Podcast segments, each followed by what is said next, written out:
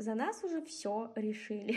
То лучше бы эти активные, инициативные люди помалкивали в тряпочку. Когда журналисты спрашивали у них, зачем вы выходите, с какой целью, они все говорят за будущее наших детей. И некоторые из них говорили, что мы в свое время молчали. И бабушка такая, да молчались. И я выхожу из метро и просто вижу лужу крови, которая еще не успела высохнуть. И я просто ее обхожу и начинаю реветь, потому что мне стало так страшно, что это все действительно происходит сейчас со мной, что я в центре всего этого. Наше мнение и наши какие-то выводы, они не являются экспертными, не являются истинной последней инстанцией. У каждого свое мнение, своя своя гражданская позиция. В данном подкасте мы высказываем свою.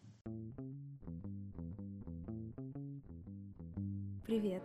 Это стереотипы. Каждый выпуск мы препарируем очередной миф, тесно связанный с нашей жизнью, для того, чтобы создать общество свободных и экологичных котиков.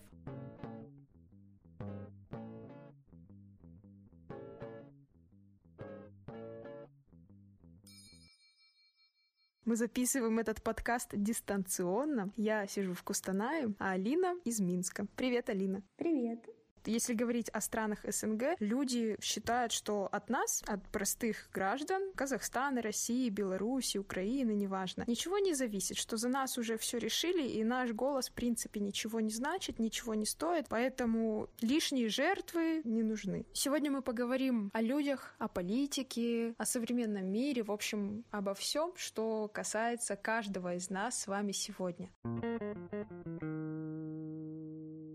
Алина, моя хорошая подруга, расскажи, пожалуйста, почему ты решила поехать в Беларусь? Как это вообще произошло? Что тебя сподвигло? В Беларусь я переехала со своим молодым человеком в 2018 году. Я поехала в Минск учиться первую очередь учиться, получать образование, потому что я не поступила сразу после школы и решила попробовать поступить в Россию. Там не получилось. Мой молодой человек уже учился на заочном в Минске. Он здесь был. Он позитивно отзывался о Минске, о людях, архитектуре, обо всем. И я а, воодушевилась тем, что я ведь тоже могу попасть э, сюда. И, соответственно, так и произошло. 2018 года, 1 июня, мы приехали в Минск я сдавала ЦТ, это как в Казахстане ЕНТ, поступила в университет на бюджет, а Никита получил вид на жительство, и с того момента вот мы уже второй год живем здесь. Помню, когда ты к нам той зимой приехала, рассказывала впечатления о городе, вообще о стране, о людях, которые там живут. Я помню, что ты была очень вдохновлена. Какую ты разницу сразу заметила между Казахстаном и Белоруссией? Если говорить о моих первых впечатлениях, во-первых, я была удивлена, как и многие удивляются, когда приезжают в Минск, в принципе, в Беларусь, что тут очень чисто. Огромное количество а, средств и, в принципе, сил людей тратится на то, чтобы в Минске поддерживался порядок и чистота. Это первое, что меня впечатлило. Люди, отзывчивые люди, добрые, светлые, улыбчивые. Вообще, белорусы — это такие люди, которые идут по улицам или едут там в метро, в общественном транспорте, в любом другом, с такими угрюмыми лицами, но если тебе понадобится помощь, и ты просто заговоришь с человеком, происходят некие метаморфозы, потому что люди просто расцветают, улыбаются, максимально отзывчивы по отношению к тебе. И, в принципе, когда я поступала, когда ребята узнавали, что я с Казахстана, для них это как как-то в диковинку, потому что это очень далеко. И они очень удивлялись этому и такие, вау, Казахстан. Спрашивали меня о том, как я вообще умудрилась попасть в Беларусь. Про кумыс шутили, то есть это традиционно просто. А какое впечатление было у твоих вот знакомых от Казахстана? Ну, в плане того, знали ли они об этой стране, что там происходит? Существует ли мнение, якобы мы тут до сих пор ездим на верблюдах, в юртах живем? Вот наоборот, кстати, я когда общалась с людьми здесь, и вот по сей день, когда с кем-то знакомлюсь, и, говорю, ну, я, люди в процессе диалога узнают, что я приехала из Казахстана, в первую очередь э, многие люди говорят, что вау, Казахстан, там же так круто, там дворцы, замки и все такое. Задавали вопросы. Вот один из вопросов был, который немножко меня смутил и расстроил, типа, а, это у вас переименовали столицу в честь президента? Я такая, оу, да, у нас. вот. Или, ну, вообще, многие люди не думают, что мы живем здесь в юртах. Они, наоборот, считают, что у нас такая сверхдержава, огромные замки. Они представляют, что вот Казахстан у них, в принципе, ассоциируется, знаешь, с чем-то типа Арабских Эмиратов. Они представляют примерно Казахстан как-то так. А некоторые люди вообще путают все страны, которые вот наши соседние. И я, собственно, не обижалась никогда на это, потому что это нормально. У нас очень огромное расстояние между нами, 3000 километров, и, естественно, то, что они там где-то могут перепутать что-то, это нормально. Один парень как-то у меня спросил, а, Казахстан, это у вас там столица? Короче, он назвал столицу то ли Узбекистана, то ли Кыргызстана. Я говорю, нет, ты не туда. А как вот ты думаешь, почему между жителями Казахстана и жителями Беларуси, Минска в частности, есть вот такая разница? Может ли это быть связано с тем, что Беларусь находится в Европе, и, возможно, вот влияние западной культуры как-то больше чувствуется? Да, безусловно, конечно, это всегда влияет твое а, геополитическое положение, так скажем. И действительно, люди здесь более европейские, это очевидно, как бы, в принципе, и по внешности, и по поведению. Но, опять же, я живу в столице, поэтому э, многие люди мне говорят, когда я описывала свой город, описывала своих порой грустных, угрюмых людей на улицах, они мне говорили, что вообще в других городах абсолютно так же.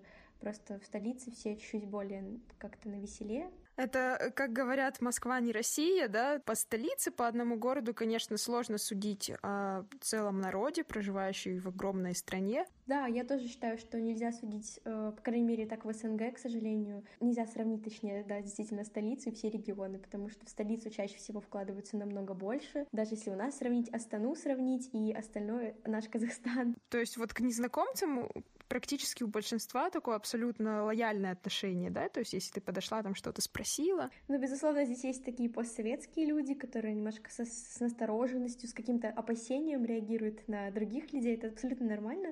У нас тоже такое часто встречается. Но в целом, если говорить о молодежи, да и о взрослых людях, да, люди здесь отзывчивые. В любом случае, э, мне вот ни разу за эти два года, ни разу такого не было, чтобы мне не помогли, меня не выручили. Это могли быть... Я как-то упала в метро, и не помню, рассказывала тебе или нет, но в предновогодние дни я упала в метро э, в обморок, потому что у меня сессия совпала с новогодними праздниками, и я просто не выдержала немного, точнее, мой организм не выдержал. Я упала в обморок э, в метро, и люди вокруг подбежали, кто-то мне купил, быстро сбегал воды, там есть под землей магазинчики, и человек выбежал, прибежал обратно, принес мне воду. Тут же вызвали скорую.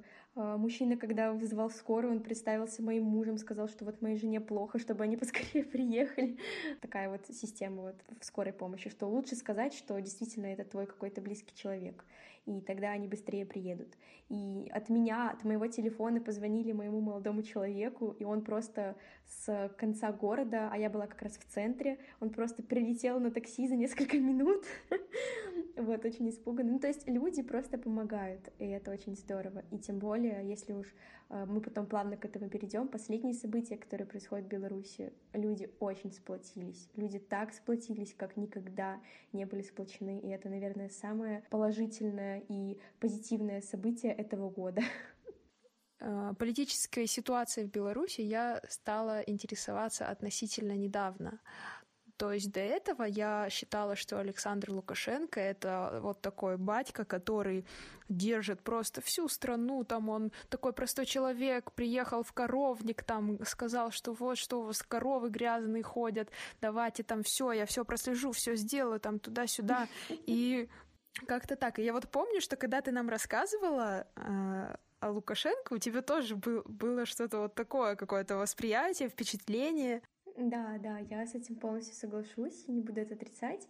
В силу, наверное, того, что я с этим не столкнулась даже лично, в принципе, на тот момент. И э, как бы все, на что я на тот момент могла опираться, это вот те самые видосики, где он отчитывает людей за неправильное содержание животных или просто как он общается там с бабулечками, с дедулечками, как и у нас. То есть вот эти вот общие проблемы, а типа один человек всю жизнь, да, я, я родилась, и у меня один президент всю мою жизнь. Я понимала, что такая же ситуация у людей, и что э, уже Я понимала, что у людей есть э, какой-то негатив, но особо, как, наверное, и ты, тоже в это не вникала, потому что это были как раз мои первые полгода в Беларуси. Это же очень сильная адаптация, это социализация, потому что ты просто попадаешь в другую среду, и тебе нужно выживать. Действительно, тебе нужно работать, учиться, налаживать контакт э, с обществом, которое тебя окружает. Поэтому, да, действительно, как-то вот не вникала. Возвращаясь к тому, о чем мы уже говорили, вот э, про адаптацию, расскажи, как сложно вам дался переезд? В течение какого времени вам вам удалось адаптироваться к окружающей среде, к людям, к обстановке? Безусловно, это сложно, потому что сразу,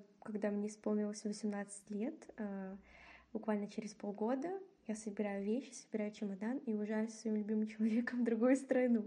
А, естественно, для меня это было сложно, как и для Никиты. Теперь можно его называть Никита, а не молодой человек. Мы с Никитой, в принципе, переехали сюда, и нам действительно было в первое время очень сложно. Во-первых, нужно было сразу решать очень много э, вопросов, связанных с какими-то документами. Очень много было, знаешь, этой бумажной волокиты. Очень много было нервов потрачено на то, чтобы там получить какую-то бумажку. Вопрос там с регистрацией. Но, конечно, мы все делали в срок, чтобы не нарушать закон, чтобы не было никаких проблем, потому что мы же планировали все-таки сюда как бы не на отдых приехать, а действительно остаться здесь. И да, в совокупности это, конечно, очень сложно, потому что, э, да, нам, мне там 18, Никите 19, но при этом все равно э, по факту у нас еще не было никакого такого опыта во-первых, совместной жизни это сложно очень далось вначале, потому что у него есть свои бытовые привычки, у меня есть свои бытовые привычки.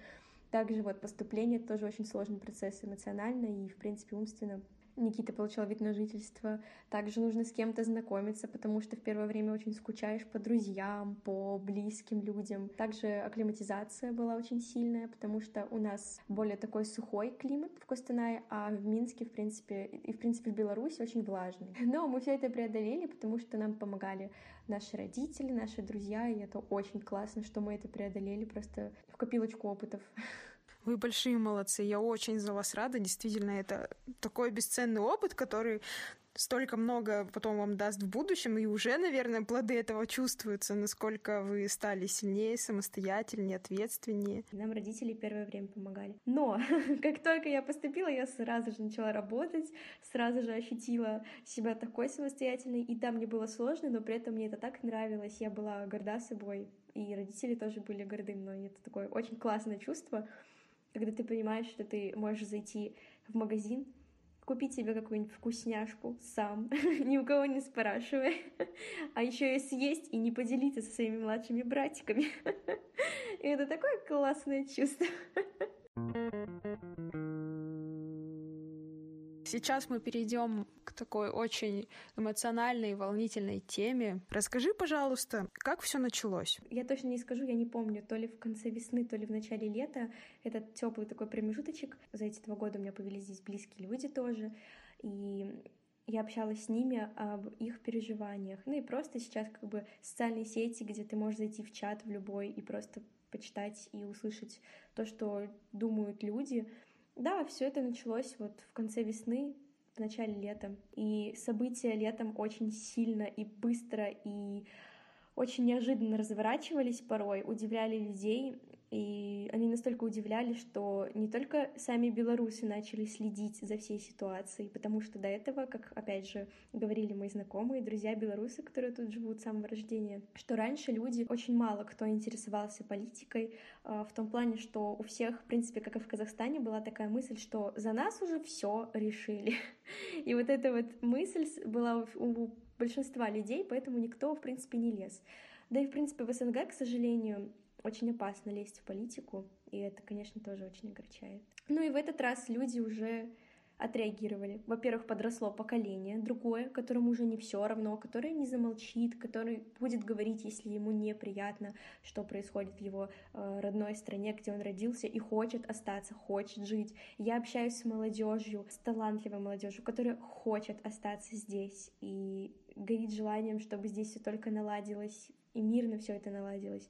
И, конечно, люди здесь очень сильно опечалены тем, что происходит на данный момент. Мы не политические эксперты, мы там не политические аналитики. Мы можем сейчас предположить, порассуждать, это все субъективно. Вот а как ты считаешь, вот есть ли у тебя э, какое-то мнение по этому поводу? Почему вот именно выборы в этом году стали вот таким вот переломным моментом, когда люди устали молчать? Ну и, соответственно, это повлекло такие массовые протесты. Повысился интерес людей к каким-то новостным каналам. Это здорово. Да, на сегодняшний день не так просто все замолчать, как можно было это сделать даже лет там 10-20 назад. Да, ну и, конечно же, в интернете также много и провокаторов, поэтому, ребята, всегда фильтруйте то, что вы читаете, даже если это какой-то блогер, которому доверяете. Все вообще поддается сомнению, и всегда нужно фильтровать информацию. Одно событие и разные стороны, разные описания, и вот на, на фоне этого какие-то конфликты происходят, тоже, конечно, это все такое себе. Я еще сейчас подумала, что, возможно, отчасти недовольство людей связано с тем, что во время пандемии Лукашенко делал вид, что болезни не существует, что это массовый психоз, цитаточка такая. Как у нас тут разглагольствуют кругом карантин, комендантский час и прочее. Слушайте, это проще всего. Это мы сделаем в течение суток. Но жрать что будем? Здесь нет вирусов никаких. Вот ты же не заметила, что они летают? Люди на тракторе работают никто не говорит про вирусы. Там трактор вылечит всех, поле всех лечит. Когда я просто это все читала, было так страшно. В момент того, как э, вспыхнул коронавирус и начался мировой карантин, как ситуация обстояла в Беларуси? Действительно, э, так скажем, заставила встать, заставила не молчать. Это все таки да, ситуация с коронавирусом в первую очередь и с тем, как э, глава государства отреагировал на пандемию, в принципе. То есть в то время как э, в мире освобождают какие-то огромнейшие помещения, чтобы разместить там больных. Я вижу видеообращения каких-то там политиков с Италии, которые просто уже на матах ругаются на людей, чтобы они оставались дома, чтобы они думали о близких. А, в это время, к сожалению, в Беларуси все идет наоборот, в обратную сторону. То есть люди сами собирают деньги на то, чтобы помочь врачам, чтобы закупить оборудование, ну, не оборудование, а закупить средства защиты, различные маски, костюмы, потому что этого не хватало. А, был полный бардак и какой-то дурдом. Я во всем этом сама варилась, что с учебой, что с э, моей работой, что с состоянием здоровья моих близких людей, которые переболели. И все это, конечно, в совокупности очень сильно отразилось на людях. И да, все-таки это первая причина, почему люди действительно в этом году э, не побоялись, в большинстве своем вышли. И вообще вот с чего началось действительно недовольство людей, так это вот с реакции главы государства на данную проблему. Потому что у нас, допустим, со вчерашнего дня только ввелся масочный режим. Ну, вообще, в принципе, этот год очень тяжелый. А, я хочу, чтобы он поскорее закончился, как я думаю, как и многие люди, потому что он просто удивляет тебя. С каждым разом а, просто все дальше и дальше, куда-то хуже и хуже. Есть такое мнение, что университет, школа — это маленькая модель государства. Как отразились политические события Беларуси на твоем университете, вообще на системе образования? Ни для кого не секрет, что в Казахстане, что в России. Добровольно-принудительно учителей заставляют голосовать за определенных кандидатов, школьников, студентов. Обязательно явка на какое-нибудь патриотическое мероприятие. Знаю по себе, по своей семье. У меня в семье преподаватели есть очень близкие люди. Я рассказываю то, что я сама переживаю на данный момент, без каких-либо Просто я вот рассказываю, как я это все проживаю, и все. У меня отчислили мою подругу. Э, люди, придя 1 сентября в университет после жестоких, жесточайших событий августа, естественно, студенты не будут молчать. Естественно, молодежь — это тот самый двигатель. Я ни в коем случае не хочу сказать, что люди, которые старше, игнорируют это все, но, к сожалению, в большинстве своем так и происходит, что э, больше молодежь на все это реагирует. По Конституции как бы свобода слова, что тут, что в Казахстане, что в России — а на деле тебя там садят просто за плакатик несчастный, да. Вспомнила ситуацию, когда в Казахстане парень, не помню в каком городе, вышел с пустым плакатом и такой, помнишь, да? Uh-huh. И он сказал, что Друзья, я просто хочу показать вам, как работает свобода слова в Казахстане. Я держу пустой плакат, и просто через какое-то время на видео видно, как при, приезжает э, полиция и забирает его. Все, то есть, ну, несанкционированный митинг. Все такое. Да, ничего страшного, что у нас разрешен одиночный пикет, но почему-то, когда человек выходит с пустым ватманом а один, это считается митингом. Да. Вот это да. Так вот, возвращаясь к университетским событиям, тут просто я хочу какую-то логическую цепочку выстроить, чтобы э, слушатели понимали вообще, как это все происходит. Происходят события в августе, которые равнодушными просто никого не оставляют, не только самих белорусов, но еще и людей во всем мире. 9 августа в Беларуси были выборы. Люди уже тогда понимали, что произошла очередная фальсификация. Все люди об этом вокруг говорили, и люди как бы вышли на митинг, и очень был жесткий разгон, очень жестокий, очень много людей было ранено, то есть в людей стреляли, в людей кидали светошумовые гранаты, применяли газ слезоточивый. Я понимаю, что со стороны тех, кто протестовал, тоже были провокаторы, которые могли как-то агрессивно себя максимально вести и провоцировать, но опять же, той жестокостью, с которой подошли военные силы, это было очень ужасно, потому что на следующий день я ехала на работу днем, мне надо было съездить в офис, а он мне находится в центре города. Ну, днем все спокойно было, как бы. Все события, которые происходили в центре города, они происходили рядом с моим офисом. И я хожу из метро и просто вижу лужу крови, которая еще не успела высохнуть, и я просто ее обхожу и начинаю реветь, потому что мне стало так страшно, что это все действительно происходит сейчас со мной, что я в центре всего этого. И кто прав, кто виноват. Да люди умирают, в людей стреляли. И я потом обзванивала просто всех всех своих знакомых, которые для меня что-то значат. Ну, в принципе, я всех реально обзвонила, даже с тем, э, даже я позвонила тем людям, с которыми я общалась чисто на работе, э, просто узнать, потому что я думала, что они тоже могли быть там. Я узнавала у каждого, здоров человек, нездоров, что с ним произошло. Уже тот момент сплочения максимальный, когда все друг за друга, когда все переживают о каждом своем соотечественнике. Так вот, все вот эти события, все эти жестокие задержания, все эти жестокие избиения, и плюс тех людей, которые задерживали 9-10 числа, они попадали на Окрестина и Жодина. Это типа как местный изолятор. Тюрьма, куда попадают на несколько суток. Примерно там две недели сидят максимум. И там происходила полная жесть. Люди выходили оттуда как из ада. Они были все синие синий от синяков. Им, их порой загоняли в одну маленькую комнатку десятками человек. Ну, это непосредственно рассказывали задержанные люди. Это нельзя подать сомнению, потому что люди выходили с синяками, там уже дежурили волонтеры, встречали их, и это было все очень страшно. Да, я видела видеофрагменты вот как раз того, про что ты рассказываешь, и тоже, когда я это смотрела, я не знаю даже просто, как это описать, насколько нужно быть бесчеловечными, жестокими, и что должно быть в голове у людей, которые работают в этих силовых структурах, чтобы делать с безоружными людьми такое. Да, я согласна, это сильно жестоко. Я, я вот еще раз повторюсь, я понимаю, что со стороны тех, кто выходил на митинги, были реальные провокаторы, но просто сам факт того, вот эквивалент, да, типа вот если сравнить просто вот э, разницу, знаешь, э, с палкой против танка, вот это вот та ситуация, что люди просто вышли там с флагами, с национальными, да, с бело-красно-белыми, то есть, ну вот совершенно мирно, но настроено, конечно, так действительно с какой-то части, может, даже агрессивно, потому что всех людей, ну, просто задолбала эта ситуация, которая происходит, и люди вышли выпустить пар, да, какой-то, какие-то лозунги прокричать, ну, и людей вот так вот обстреляли.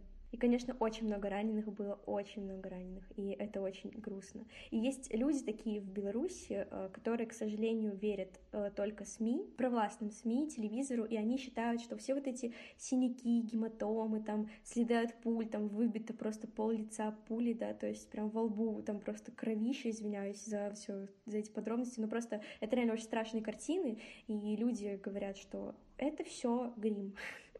Это все провокация против нашего действующего президента. Я считаю, что Лукашенко Александр Григорьевич действительно, может быть, и сделал что-то за все свое время, но я считаю, что он сделал, мог бы сделать намного больше. Как любят о нас говорить, э, скажите спасибо, что нет войны. Я вот это запугивание войной, гордиться тем, что у нас нет войны, ну извините, это просто ненормально. Нужно гордиться другими штуками, развивающейся медициной, э, урбанистикой развивающейся, в другое вкладывать, а не в то, что смотрите, у нас нет войны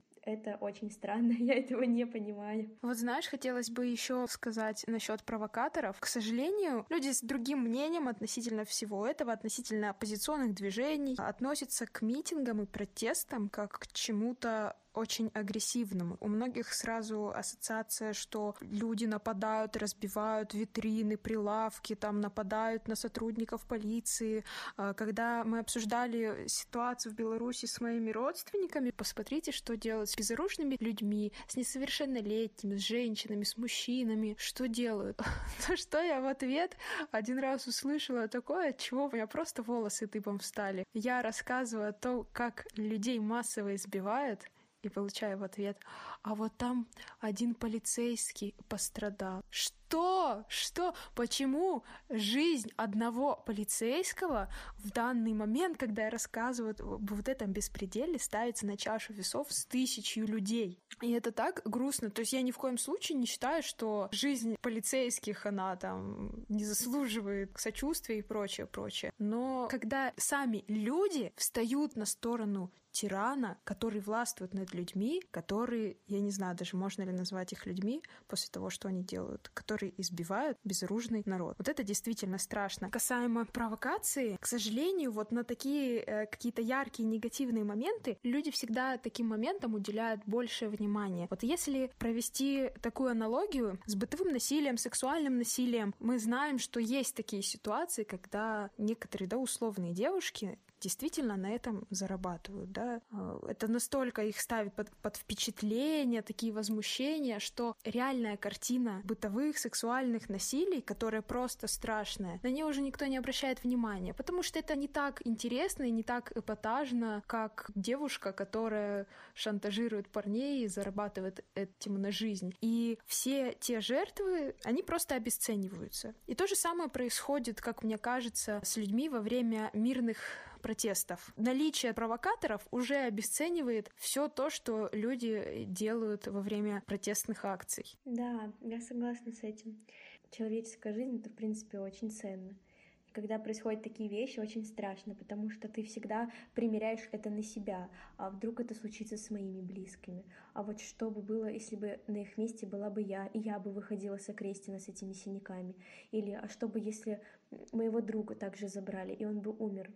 Умер от того, что ему попала пуля, и он просто скончался бы прямо на митинге. То есть вот такие вот штуки, конечно, они тебя заставляют задуматься и задуматься о том, что, господи, да почему я до сих пор живу в СНГ? Просто надо уезжать отсюда и все. Но вот сам прикол, что вот, ну, не хочется вот ну, просто брать и сразу же валить в Европу. Какая-то вот еще надежда есть на что-то, на то, что что-то изменится, что-то поменяется. Мне кажется, сейчас, сейчас надежда есть просто у всех стран, которые наблюдают за ситуацию с Белоруссией, очень сильно болеют э, за народ и поддерживают да, это как было с Украиной, то же самое. Мне кажется, будет какая-то цепная реакция определенная. Эта цепная реакция уже произошла, потому что то, что было на Украине, а, как поднялось самосознание народа. Но я не хочу лезть в Украину, потому что я не хочу сказать, что я в этом вопросе прям а, разбираюсь со всех сторон. Я просто хочу сказать вот эту вот последовательность, которую мы просто наблюдаем, без навязывания какого-либо мнения. Ну ладно, не будем лезть вообще в политику. Я думаю, что нам нужно обсудить все ситуации, все, всю ситуацию в целом, которая происходит в Беларуси, именно со стороны человека. То, как он это переживает, как он в этом крутится и вертится. Если коротко, наш ректор отказалась э, впускать ОМОН в наш университет она отказалась идти против студентов и подписывать приказы об отчислении или об увольнении каких-то а, неугодных а, в кавычках сотрудников, да, то есть каких-то преподавателей и так далее. Естественно, ее убрали, ее убрали, и это произошло прям 1 сентября. Естественно, все вышли, э, все вышли на крыльцо нашего университета, встали в большое такое, в форме сердца все встали, пели песни на белорусском мове, держали какие-то плакаты в руках. То есть студенты вышли в первую очередь из-за недовольства того, что убрали ректора. Была объявлена национальная забастовка в Беларуси. Буквально две недели назад она была, насколько я помню. Или три уже. Так время летит быстро. С 25 октября, да, если не ошибаюсь? Да, вот, это все вот вышли в понедельник, получается. Некоторые заведения не работали в этот день, и в университете много студентов вышло. Они просто сели на пол. У нас есть такой большой, большой этаж, где много места, и просто туда вышли студенты прямо во время пар, все сели просто на пол и просто сидели. Ну, это мне друзья рассказывали, я не хожу на эти акции, по простой одной причине. Не потому, что я не гражданка Беларуси, а потому что я не хочу быть отчислена, я не хочу уехать в Казахстан и не поддерживать своих друзей здесь. Вот у меня такая позиция на этот счет. Я, я могу встретить свою подругу с Окрестина, которую задержали, да, там, передать какие-то теплые вещи, позаботиться о ней, держать связь с ее родителями, да, то есть какие-то какие такие штуки, да, помогать людям как-то финансово, да, допустим, если кто-то пострадал очень сильно, когда похороны происходят людей, которых убивали, вот какие-то были фонды, где я могла скинуться на те же похороны, там 5 рублей, это примерно там плюс-минус тысяча тенге, и мне не жалко этих денег, потому что я знаю, куда они идут. То есть вот я лучше так буду помогать, меня просто отправят в Казахстан, и еще могут вообще въезд закрыть в Беларусь. Ну зачем оно мне? Поэтому я не выхожу. Я помогаю по-другому, да, я просто поддерживаю людей, когда им плохо, говорю с ними, поддерживаю как-то финансово, ну и все в таком духе. И возвращаясь к теме моей подруги, мы с ней живем вместе, кстати, ее отчислили, она тоже была на одном из митингов, по сути, и она вышла в центр, взяла гитару в руки и начала петь вот эти песни-символы, песню перемен, песню «Три черепахи», вот, э, что-то еще. Короче, песни такие вот, которые являются символами э, того, что всех событий, которые сейчас происходят. И студенты все пели, ее заметили, она там подписала какую-то бумажку а предупреждение, чтобы типа не участвовать. Но это была такая уловка, на самом деле, чтобы такой документ, в принципе, появился, что да, она нарушала правила, и на, фо на, фоне, на основе этого документа ее просто отчислили с университета. Еще был один мой друг, которым я очень дорожила, общением с ним, и его тоже отправили из университета. Ну да, то есть э, за то, что они пели песни в коридоре. А до этого моя подруга, вот, с которой я живу, она еще в Окрестино отсидела. Она пела песни в переходе, ее просто там, есть даже видео, где ее задерживают. Случайно вообще попала там в Next. Ну, не в Next, у них есть второй канал, там Люкста. Вот. И кстати, вообще правильно не Next, а Нехта. Это с белорусского переводится кто-то. Но многие, конечно, этого не знают и читают как X. Вот, ну это нормально абсолютно. Так вот, мою подругу задержали в переходе, когда она пела песню. Она просто была с БЧБ флагом, и они просто подбежали, забрали ее, и она сидела ну, около недели, грубо говоря, на Крестина. Ну, э, сейчас уже как-то люди более-менее спокойно сидят. Хотя иногда и ты видишь какие-то видео, людей просто к стенам поворачивали, заставляли так стоять несколько часов. Там. И ты просто думаешь, серьезно, сейчас 21 век, 2020 год, и это происходит, э, типа, в городе, где я живу. И, конечно, это не может не отражаться на мне психологически даже. И ты вот сейчас говоришь, что ну сейчас люди уже хотя бы поспокойнее сидят, и это так страшно, потому что сразу возникает вопрос, а за что люди вообще сидят? Страшно то, что ты в принципе радуешься, что ой, ну хорошо, что их не бьют хотя бы, типа, вот такая вот штука. Да, это действительно страшно. Все равно как-никак э, касаешься политики, потому что она тебя сейчас очень сильно касается, типа, она прям со всех сторон. Я считаю, что политика — это не про законы, не про тех, кто сидит у власти, это про людей. Я понимаю, в принципе, политичность, все такое, но я вот не понимаю именно, как вот в ситуациях подобных тому, что сейчас происходит в Беларуси, как можно оставаться аполитичным. Каждый понедельник у нас проходит марш мудрости, у нас выходят пенсионеры. Каждый понедельник пенсионеры выходят и идут по главному проспекту города, по проспекту независимости, с плакатами, с цветочками, шариками. И вот самое смешное, когда ты видишь, я просто живу как раз в центре города и вижу, как вот перекрывают вот эти вот улицы, вот приезжают э, ГАИ, типа перекрывают проспект, чтобы там они не прошли, знаешь, типа, ой, я думаю, какие опасные преступники, бабушки да дедулечки, ужас какой. Или знаешь, когда марш инвалидов есть, у нас типа такой еще марш есть в Минске проходит, ну вообще в Беларуси называется марш людей с неограниченными возможностями, очень красивое название. Да, это очень классно, и люди, там много колясочников. У, некоторых людей, которые даже едут, у них типа капельницы, понимаешь? Ну, там типа они сидят в, в инвалидном кресле, у них э, капельницы, и при этом они с плакатами такие энерг... с энергичные, такие с улыбкой едут тоже. И в этот момент тоже перекрывают главные улицы, там приезжают какие-то бобики. Зачем? Я сейчас вспоминаю всякие истории, фотографии, видео, которые попадаются в сети. И я помню, кажется, это была фотография, где люди сняли обувь, чтобы встать на лавочку. Да, это белорусы. В этом суть белорусов. Когда были митинги очень жаркие, людям не хватало воды. В какой-то популярный чат написали, типа, блин, народ, на Стелле, ну, Стелла — это один из центральных районов э, Минска, где чаще всего происходили какие-то события, типа, пишут, блин, народ, вот на стеле нет воды, э, людям очень жарко, а во всех соседних магазинах кончилась вода, просто нет воды, потому что это был самый большой митинг, 16 августа вышло очень много людей. И просто сразу же все ребята со всех частей Минска просто приехали, поставили везде кучу воды, просто прям по улице можешь взять бутылку воды. Это было так клево, я видела эти видео, думаю, блин, как круто, что люди вот просто такая одной большой семьей стали. Я думаю, что главный вывод, который можно сделать из всего, что сейчас происходит, это главное достижение белорусского народа, это то, что в этом году, благодаря вот всем этим страшным событиям, у народа настолько появилось самосознание себя как народа, и вот эта вот сплоченность, это тот самый народ, который за этот год сплотился больше всего, я думаю. И они так клево объединились в этом году, тебя просто удивляет. Ты видишь, как люди вообще по-другому себя стали вести в плане коллектива, в плане, в принципе, целых городов, дворов. Люди выходят по вечерам э, во дворы, вот, допустим, многоэтажка, да, такой квадрат многоэтажек, и они все выходят во двор, устраивают чаепитие, приглашают для детей там аниматоров, да, артистов. И это настолько стало нормальным, это так сплотило людей, что это очень круто.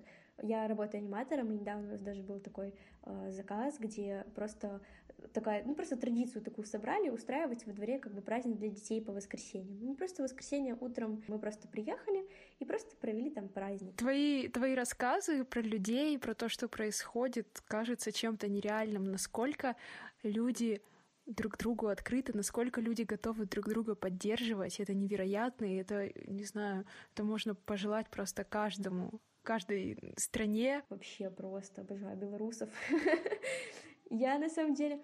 Я и казахов люблю. Я, когда я встречаю в Беларуси казахов, я просто... Я такая, а, вы из Казахстана. И какой-нибудь чувак такой, да. Я такая, ой, давайте обнимемся, земляк. И все такое. Ну, то есть так классно видеть земляков, тут скучаешь по ним. Когда приезжаешь в родной город, все такие серые, неприветливые, и ты думаешь, ну ладно, я все равно вас люблю. людей была возможность высказать свое отношение к аполитичности, к политичным людям и отношение к оппозиции, к митингам и к протестным акциям. Как люди к этому относятся, какое у них мнение на этот счет? по поводу а, политичных людей. Это люди, у которых есть привилегия быть таковыми. Для них политика — это просто новостные заголовки, в то время как для некоторых это необыкновенно важные решения, касающиеся их тела, безопасности и жизни. Сейчас, мне кажется, ситуация касается всех. Даже если ты аполитичен, тебя это тоже коснется каким-то образом. Быть аполитичным в любом случае это как-то более выгодно, удобно, не так страшно. Ну, мне кажется, что-то такое. Каждый в любой момент может пострадать от вот этой политической машины. Я вот не помню, кто сказал эту фразу, где я прочитала. Аполитичность — это такое модное слово, которое заменяет понятие коллективная безответственность. Не знаю, что там написано в Конституции Республики Беларусь, но точно точно знаю, что в Конституции Республики Казахстан черным по белому написано единственный источник власти — это народ. Да, так абсолютно тут так, так же написано. И что касается вот э, такого более зрелого поколения, я хочу сказать, этот стереотип у меня полностью разрушился, увидев э, вот эти марши, которые проходят по понедельникам, когда выходят бабулечки, дедулечки с плакатиками, с цветочками. Когда журналисты спрашивали у них, зачем вы выходите, с какой целью, они все говорят за будущее наших детей. И некоторые из них говорили, что мы в свое время молчали. И бабушка такая, да молчались. А наши внуки, наши дети, они молодцы, они нас вдохновляют выходить, э, не молчать. Это как раз-таки говорит о том, до какой кондиции дошла вся обстановка, что люди казалось бы, консервативными взглядами на жизнь вышли для того, чтобы отстоять свою страну и остановить все это безобразие. Если люди протестуют, значит, есть проблема. Если люди митингуют, включая беспорядки, значит, проблемы не решаются слишком долго. Это естественная реакция, наверное, любого живого существа, когда тебя загоняют в клетку, пускай эта клетка такая абстрактная, ты начнешь кидаться, и при том, при всем этом, насколько народ силен духом, что он старается не поддаваться на все эти провокации и пытается мирно решить вопрос. Это дорогого стоит, и это просто, я не знаю, я этим восхищаюсь, что люди не опускаются до уровня тех животных, которые а, выходят к безоружным людям и избивают да. их. Многие из них получают даже удовольствие от этого. Я вот говорила с э, некоторыми своими коллегами, которые присутствуют на этих митингах, и они говорят, что по факту ты видишь просто удовольствие в глазах этих э, ОМОНа, да, которые просто палками избивают людей, ну, потому что это, это вот эта жестокость, которая в них, настолько они дрессированные какие-то, не знаю, ну то есть, ой, это такая сложная тема на самом деле. Я, ну, я вообще не поддерживаю насилие в принципе, но у нас сейчас столько сторонников появляется того, чтобы вообще потом поубивать всех этих ОМОНовцев, типа, или там, не знаю, посадить их в клетки, тоже мучить, как они мучили простой народ. И я думаю, ну я понимаю, да, обиду, негатив, вот этот весь, который скопился, да, на этот ОМОН. А с другой стороны, а чем тогда вы будете лучше этих людей, если вы будете применять такое же абсолютно насилие? Мое мнение, наверное, не очень может понравиться, но оно такое, какое есть, хочу сказать, что думаю. А я, в принципе, человек достаточно политичный, и все вот эти штуки меня не очень волнуют обычно, да, но я э, примерно для себя понимаю, как это начинается, да, как это все раскручивается. Я это понимаю так. Вот есть, ну, условно говоря, да, какие-то 3-4 человека, активно недовольных тем, что происходит в стране. А, эти люди, естественно, рано или поздно да, начинают агитировать каких-то своих друзей, знакомых, и какую-то небольшую кучку людей собирают и выходят да, на эти митинги, на эти протесты. Властям, естественно, это не нравится, они пытаются эти митинги подавить. И вот в какой-то момент, когда эти митингующие, яро ненавидящие все, что происходит вокруг, э, выходят да, за какие-то рамки, э, ну или просто это продолжается слишком долго, э, власти или там просто мимо проходящие люди рано или поздно проявляют какую-то силу. И вот вдруг, когда одного или нескольких человек из этой инициативной кучки бьют, не дай бог убивают, да, происходит что-то страшное, там увольняют с работы и прочее, то включаются уже уже э, их близкие, их друзья, их знакомые, которых это лично касается. Ну, то есть это не просто вопрос того, что там, вот, капец, я плачу дикие налоги, а ничего не получаю в ответ. А, а это вопрос того, что как бы моего друга, да, э, покалечили, и он всю жизнь останется инвалидом, и это мой как бы долг дружеский, да, пойти и высказать, что вы все уроды. И, в общем, так вот этот большой-большой клубочек закручивается, и мы видим, что уже там, да, э, полстраны митингуют. Я это вижу примерно так. Ну, потому что не может э, половина населения вдруг в один день осознать, что все плохо, и все вместе э, выйти и как бы и начать протестовать. Все равно есть какие-то э, активные, инициативные люди, которые это все начинают, которые это все заводят, да, толпу. И вот мое мнение на самом деле, что лучше бы эти активные, инициативные люди помалкивали в тряпочку. Потому что лучше-то в итоге никому не становится. Властью всегда будут недовольны, никогда не будет начальника, президента, которого все вокруг будут обожать. Рано или поздно вот эта инициативная кучка, она возникнет, потому что, ну, проще всего ведь, да, начать обвинять власть, э, власть имущих, там, всех вот этих вот чиновников, что вот из-за них, мол, я плохо живу. А люди вот как бы лучше бы занялись бы своей жизнью и устраивали ее так, как им хочется, и брали ответственность на себя. А как бы из-за таких вот суперактивных, да, вот у меня ребенок появится, не дай бог, он пойдет и что-то с ним случится, но я в любом случае выйду, хочу я этого или не хочу, да, а это вот в итоге война ни к чему хорошему не приводит. Люди гибнут, гибнут из-за какой-то вот кучки людей, которые решили во всем обвинить других, а не как бы самих себя. Мы живем не настолько плохо на самом деле, и надо просто знать э, э, законы, да, понятно, что везде есть свои плюсы и минусы, и я не говорю, что все идеально, но тем не менее.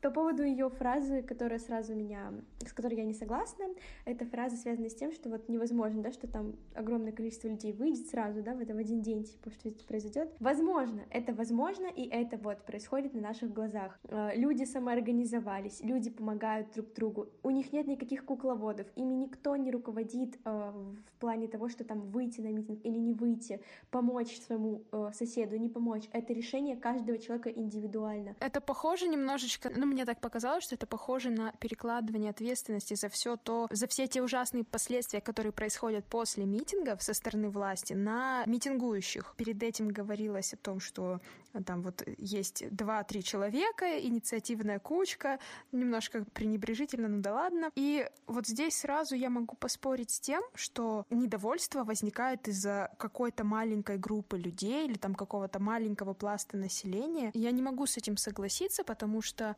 опыт Казахстана, России, Беларуси показывает обратное. Когда происходили, скажем так, выборы в Казахстане, в Алмате начались э, массовые протесты в Астане начались массовые протесты. Я, сидя в Кустанае, уже не вхожу в эту инициативную кучку, но при этом я здесь сижу, и мне не нравится то, что происходит. Я против того, что произошло, что тоже также наблюдалась фальсификация выборов и прочее, прочее. Да и вообще в целом все, что происходит в стране, есть очень много несправедливости, я с этим не согласна.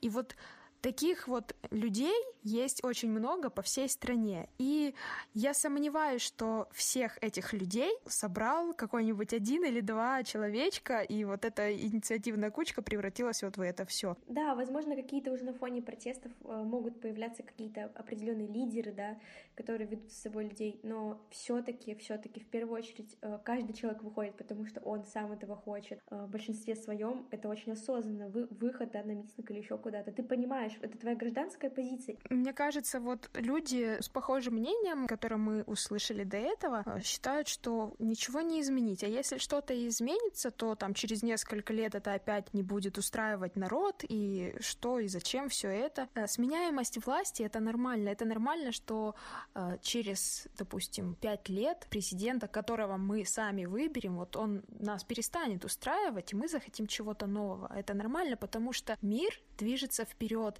меняются взгляды, меняются события, и, естественно, для этого, для каждого временного промежутка должен быть свой человек. А то, что все равно ничего не изменится, люди всегда недовольны, проще ругать. Вот, к сожалению, из-за, не знаю, из-за провокаторов или, или из-за слишком э, радикальных активистов, скажем так, у людей складывается впечатление, что люди из оппозиции, они кричат, они недовольствуются, да, это так и есть, но митинг протестные акции — это диалог с государством. Это диалог с государством, и это нормальная практика в развитых странах, только различие между нашими странами в том, что там людей слушают. Там это действительно диалог, где слушают каждую сторону, да, и это работает, потому что людей не считают за кучку баранов, к людям не относятся как к маленьким детям, считая, что они ни в чем не разбираются, вы там сидите, мы тут такие дядечки в пиджаках, молодцы, сами все сделаем, мы знаем, как надо, а вы такие глупенькие, сидите, смотрите зомбоящик. В дополнение ко всему этому, возвращаясь, если э, к голосовому сообщению, которое мы сейчас прослушали, фраза о том, что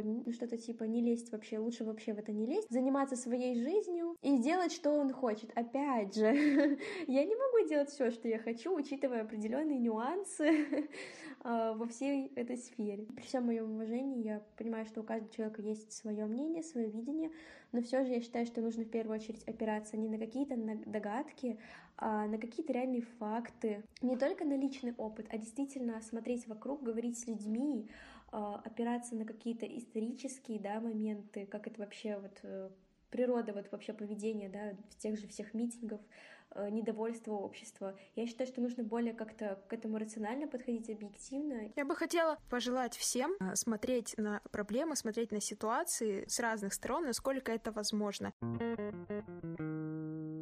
такой еще, знаешь, в топчик. Это косвенно касается нашей сегодняшней темы. Недавно, я не знаю, может, ты смотрела или нет, у Дудя вышло интервью с певицей Монеточкой. Несколько лет назад был такой инцидент. Земфира высказалась относительно Монеточки и певицы Гречки очень некрасиво. Да, эту ситуацию знаю, да. И Монеточка на это ответила, что, ну, она очень любит творчество Земфиры, но она не может творчество отдельно воспринимать от личности человека. И вот у меня такая же фигня. И я не, не берусь судить, хорошо это плохо, правильно это или неправильно, но после поста Макса Коржа, когда он говорит, все, пацаны, хватит, давайте, заканчивайте движ, когда я слышала его песни, я не могла нормально на них реагировать. То есть раньше это раньше э, все песни ассоциировались э, с летними посиделками с друзьями, такая тусовочка, так, такая ламповая атмосфера А сейчас я просто вспоминаю, думаю, господи, ну что ты сказал, зачем так неосторожно? Не могу воспринимать личность человека и его творчество как что-то вот совсем не связанное.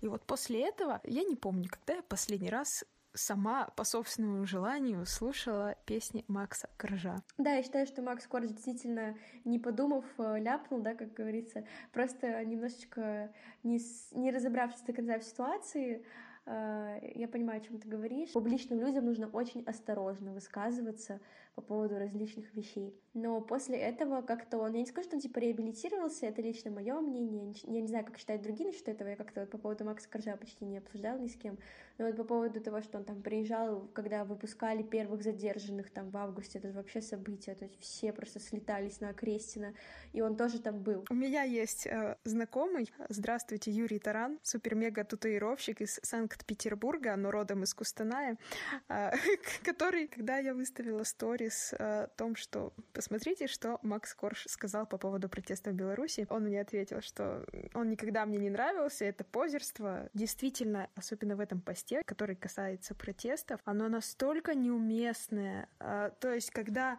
людей до полусмерти избивают, он говорит, пацаны, кончайте движ, какой нахрен движ? Какие пацаны? Это, блин, не движ, это страшно, это беззаконие, безобразие. Ни хрена это не движ, блин. Его вот этот сленг, да, сленг его песен, он просто был настолько обесценивающий, как мне показалось, все те страдания, которые переносят люди, и вот от этого было действительно очень противно, очень противно. Белорусские выходили в белых платьях с цветами, вставали в эти цепи солидарности с дочерьми, с бабулечками, с мамулечками. Все вставали, держали эти цветы, и это было, и это было так бесстрашно. Я до сих пор вспоминаю видео, он меня просто поразило, где девушка стоит такая красивая в белом платье, там какие-то журналисты спрашивают, ну вот Радио Свобода, одно из самых таких нормальных СМИ в Беларуси, они подходят и спрашивают у девушек, девушка, а что вы сегодня тут стоите, зачем все такое?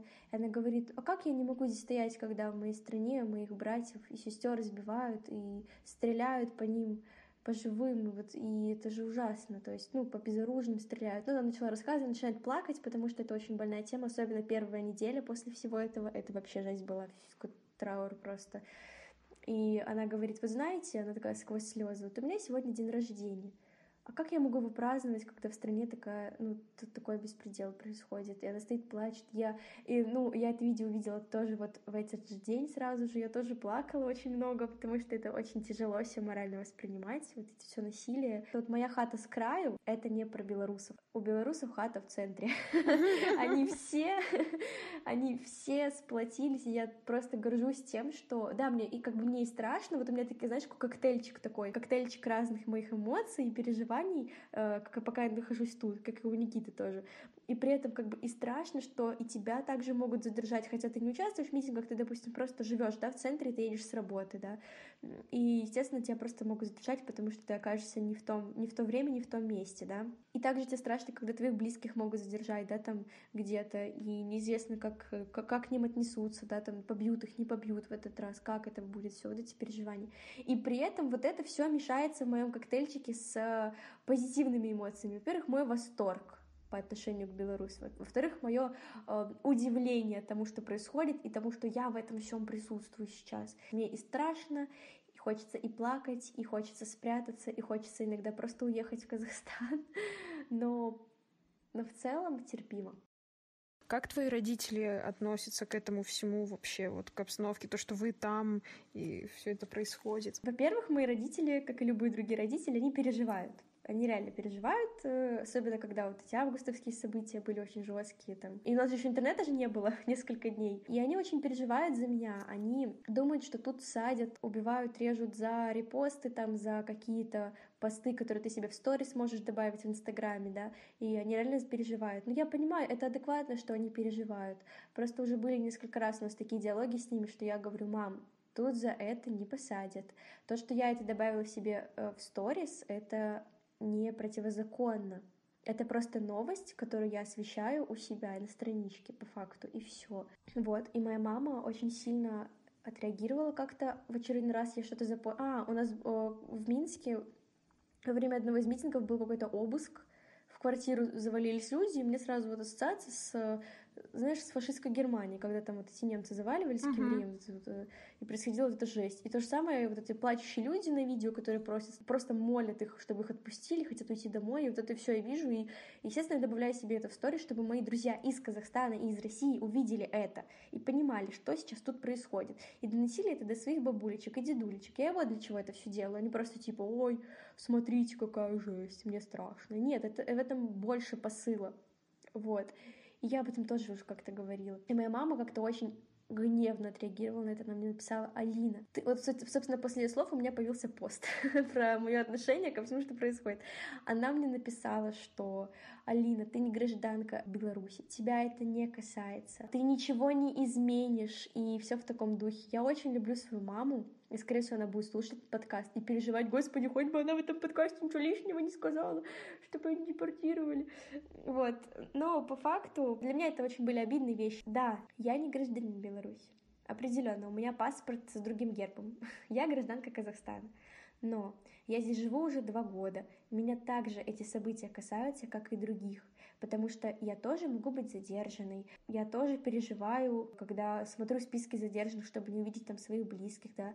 Э, я тоже, я тоже здесь живу, я тут учусь, работаю, да, там плачу налоги, все в таком формате, в том, что я такой же житель. И, конечно, меня очень сильно обижала мамина позиция, что типа ты вообще, ну типа левая во всей этой ситуации, не лезь, типа. А я и не лезу, я, я и пишу, я не выхожу, говорю, на марши, я не выхожу на митинги, я не лезу на рожон, я не провоцирую никого, да, да, я просто живу тут и переживаю все это. Думаю, быть в или вне политики – дело каждого, но стоит понимать, что за спиной политикой стоят люди, а за большой политикой – миллион людей. И в некоторых случаях, а может и в большинстве, политичность – не что иное, как желание закрыть глаза и ни в чем не разбираться. А политичность, к примеру, в отношении протестов в Беларуси – это показатель незнания ситуации и нежелания понять, что к чему. То же самое касается и многих других ситуаций в мире. Я недавно услышала мысль, что когда ты в отношении людей, их борьбы и разбирательств отходишь в сторону и принимаешь нейтральную позицию, то ты поддерживаешь насильника и позволяешь злу и дальше быть безнаказанным. Если ты аполитичен, да, то ты реально поддерживаешь насилие. Это как человека избивают на площади, а ты просто отходишь в сторонку, чтобы на тебя кровь не попала. Соглашусь с тобой и с автором сообщения. То есть э, это не значит, что каждый человек там должен выходить э, на протестные акции, баллотироваться в президенты и так далее. Но это должен быть какой-никакой вклад. Это должна быть или поддержка близких, или какая-то, э, или помощь в информационной осведомленности и прочее, прочее. Участие участие каждого очень важно для общего блага. Да, и в, в поддержку того, что ты говоришь, я хочу сказать, дополнить, что политика, я еще раз повторюсь, это не про должности, это не про количество власти у тебя в руках. Политика уже даже на данный момент это люди, это поддержка твоих близких, твоих сограждан, твоих соотечественников, твоих соседей там, с, с дома напротив, да, то есть это вот в этом политика, солидарность, то есть это уже не, это уже не просто там э, баллотироваться, не баллотироваться, голосовать, не голосовать, это больше, ну, по крайней мере, на данный момент и точно в Беларуси, это это больше, чем просто выборы, это уже жизни людей, это ценность, в принципе, человеческой жизни, человеческих отношений, это намного больше, на самом деле. Я думаю, что без оппозиции не может быть государства. Люди не могут и не должны быть во всем согласны с властью, иначе власть приобретет тиранический и тоталитарный характер. Протесты в наших СНГ странах показывают, что власть застоялась, народу нечем дышать и некуда бежать, и выход остается только один — идти на протест на свой страх и риск. Вот о чем мы и говорили, когда человека просто загоняют в угол, ему ничего не остается. Ну понятно, почему люди выходят. Это настолько уже очевидно, как белый свет, но мне настолько не очевидно, как некоторые люди этого не замечают. Просто это так странно, реально, это очень странно. Ну, не хотят замечать, знаешь. Когда мама зарегистрировалась в Инстаграме и видела в моих сторис репосты каких-то политических новостей, она очень часто мне говорила, не лезь в это, Илина, побереги свои нервы, свое здоровье. А я говорю, я не могу, я не могу. Я не могу себя уберечь от этого, и я не хочу себя от этого уберегать, потому что это большая часть моей жизни. В моих ушах это звучит как а, «отрекись от того, что для тебя важно». Я не могу так сделать. У меня сложилась такая картина. Опять-таки говорю, это совершенно субъективно. Mm-hmm. Почему люди более старшего поколения, не все, но большинство, да, или, по крайней мере, те, кто окружает конкретно меня, они достаточно политичны. Мне кажется, что это складывается из-за того, что при коммунизме у государства была большая ответственность над э, сферами жизни каждого человека. То есть государство отправляло тебя на учебу, государство давало тебе работу, жилье, то есть государство решало абсолютно все за тебя. С наступлением капитализма, мне кажется, вот этот вот э, советское восприятие восприятие все-таки до сих пор осталось в головах. Вот эта вот коллективная безответственность, вот эта вот аполитичность, она строится от того, что люди привыкли, что государство все решает за них, что большая ответственность за их жизнь лежит на государстве. Но сейчас ответственность за нашу жизнь лежит на нас самих, потому что мы и есть государство, мы и есть народ. Если мы будем позволять принимать решения, соответственно, никак не участвовать активно в том, что происходит в нашей стране, то эти люди поймут, да и уже, мне кажется, поняли, что никакой реакции нет, можно делать все, что угодно, и это все останется безнаказанным. Рубрика «Непрошенные советы». Мы вообще все с вами должны, даже если и не лезть в политику, да, но просто хотя бы задумываться о том, что происходит, подавать информацию сомнению, всю информацию, которая у нас есть вокруг, анализировать ее. Ваша хата будет с краю до тех пор, пока это вас не коснется, к сожалению. И лучше, чтобы она вас, в принципе, не касалась именно с негативной стороны. Давайте мы с вами будем смелыми Почему президент Беларуси прячется за кучей силовиков, за их щитами? Почему наши страны не хотят слышать своих же людей? Они боятся нас, потому что если мы поймем, что мы источник власти в наших странах, это, конечно, приведет к каким-то переменам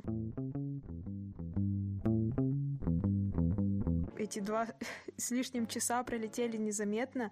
Я очень благодарю тебя за твою искренность, открытость, э, за твою эмпатию. Вот. И я очень надеюсь, что слушатели нашего подкаста провели это время с пользой. Возможно, кто-то пересмотрел какие-то свои взгляды касаемо определенных вопросов. И хотелось бы вас поблагодарить еще раз за то, что вы поддерживаете меня в создании подкаста, за то, что вы проявляете активность, даете обратную связь. Это безумно важно для меня и безумно важно для того, чтобы подкасты дальше выходили и получалось записывать вот такие вот интересные выпуски, как и сегодняшний. Алина, я тебя целую, обнимаю, очень скучаю. Спасибо тебе еще раз. Да, спасибо тебе большое, что сочла эту тему действительно важной и пригласила меня поговорить с тобой об этом. Мне очень приятно. Пока-пока.